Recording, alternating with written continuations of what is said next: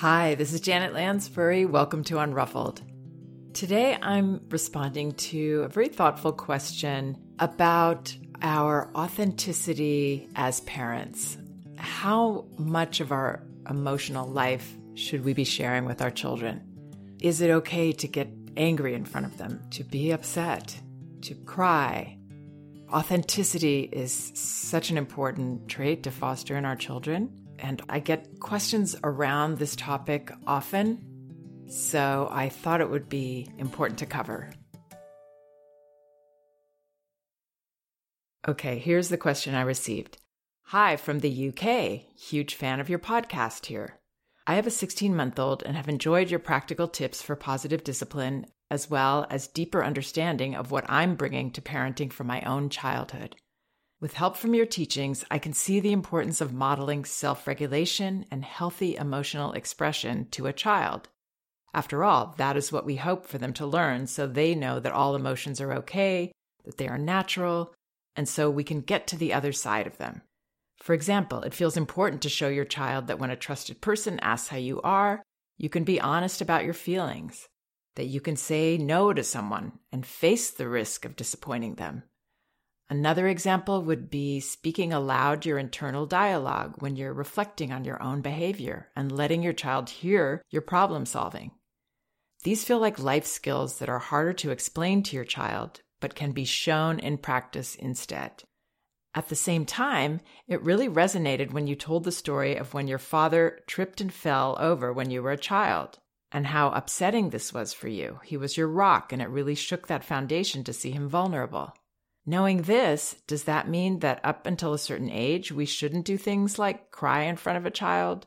Should we ever show anger, not toward them, but in front of them? And then how we deal with that? The same goes for fear and anything that changes your profile from confidently in charge to vulnerable and human. I would really value your thoughts to help unravel this contradiction in my mind. Thank you.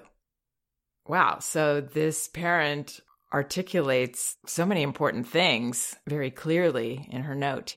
And she is spot on that much of what we teach as parents, whether we want it to be this way or not, is through our modeling.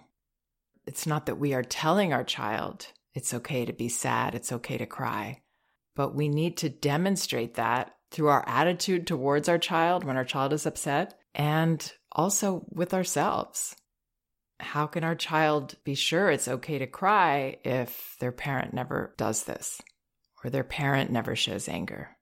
I think it's most important to begin with something that this parent seems to already know, which is that showing anger towards our child or being very frustrated with our child is not ideal.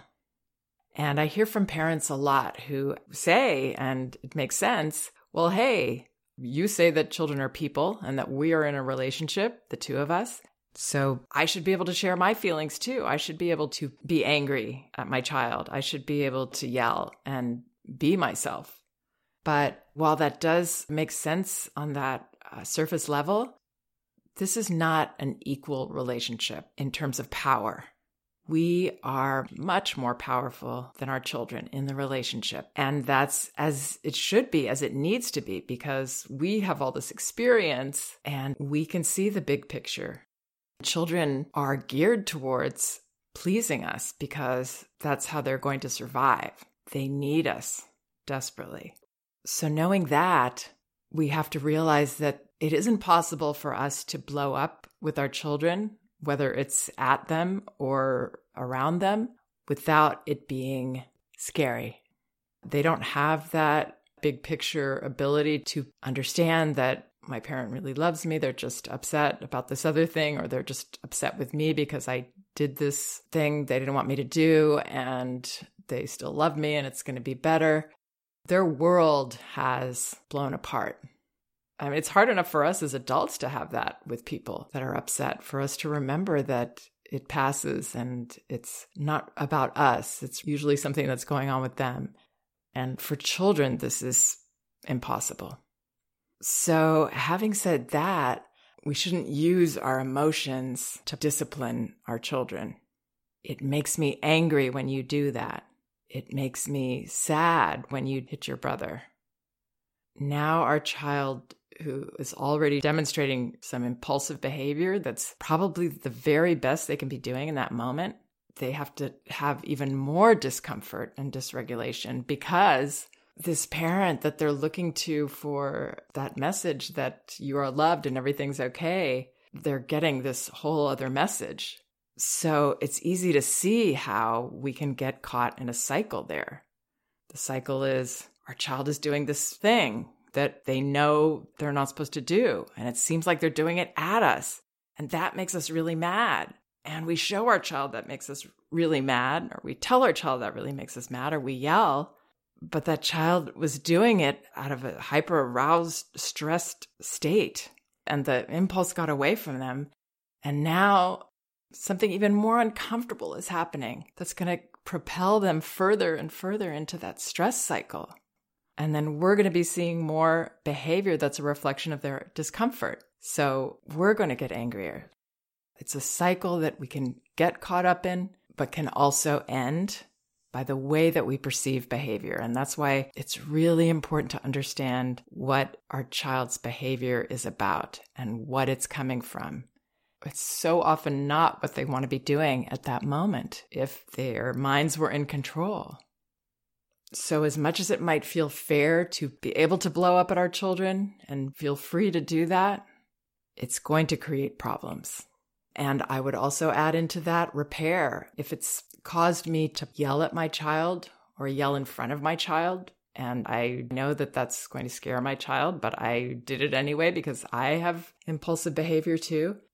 We say at some point, and it could be a few minutes later, wow, this happened and then that happened and the dog I couldn't find him or I was worried and I was frightened about this, I think. I was very tired. I didn't sleep well. Ah, I lost my temper. I yelled, I'm so sorry. I think I need to get more rest. You know, that would be the problem solving. Or I think I'm going to have make it an early night. Or maybe there's some boundaries I can do around the dog to make that work better. So I'll share that problem solving with my child. That's brilliant that this parent brought it up because that's a wonderful thing to do, along with that repair, that apology, which is another, of course, fantastic thing to model whenever we can. That's how our children will learn to do this with their friends and everyone else in their life. Not by us saying, say you're sorry, say you're sorry, say you're sorry, but by us taking these opportunities where we can be humble, express our regret, and also ideally share our process about what happened and maybe some problem solving, how we can do it differently. That's an example of the kind of authenticity that we want to share. One of my popular posts has been I think I know why you're yelling. That's the title of it. I talk about things that we commonly miss as parents and that sometimes it's how we're perceiving our role and how we're perceiving our child's behavior that causes us to feel overwhelmed. Understanding why children behave the way they do helps us to feel differently about it. All of that is also in my book, No Bad Kids. Another important way to be authentic is to not be inauthentic. And Magda Gerber, my mentor, emphasized authenticity. We want to raise children who continue to be authentic. Of course, they're born that way. And that means we want to be authentic as well. And I never really thought about authenticity myself until I had children. It just wasn't something I thought about. I tried to be an honest person most of the time. But when you have children, you start to look at these things. Am I really authentic? Or do I say yes, okay, when I don't really want to. And there I am, not really wanting to be doing what I'm doing, but I think I have to. Or smiling and laughing when I don't feel like that inside, when I'm actually angry. Magda used to use the example if your toddler woke up in the night in their room and you had to go in, you can be tired. You don't have to smile. You can be a little grumpy about it. It's okay. Be yourself. And by the same token, we don't want to be telling children, oh, it's okay, it's fine. And I'm smiling when you're upset. Or I'm telling you when another child comes over, oh, say hi, give her a hug. urging you to do things that I want you to do. Be happy when you're not feeling happy. All of that is what fosters inauthenticity. So, keeping that in mind, and again, if you're like me, you'll realize that you maybe aren't as authentic as you thought that you were. And there are some things to work on if authenticity is something that you value for the sake of your child. So, to this specific question that this parent asks, she says, knowing this, does that mean that up until a certain age, we shouldn't do things like cry in front of a child? The answer to that is we are going to cry in front of a child. Well, maybe we aren't if we are the type of person that holds things in, but I'm a person that cries when I'm happy. I cry when I'm touched by things. And then there's things in life that make us sad, of course. We might be grieving. It's important to put words to those feelings for children so that they don't worry that their world has fallen apart, their parents upset, and they don't know why, or that it's about them, that they've done something wrong, or that they sense something's amiss with us. We're not really crying, but we're obviously upset.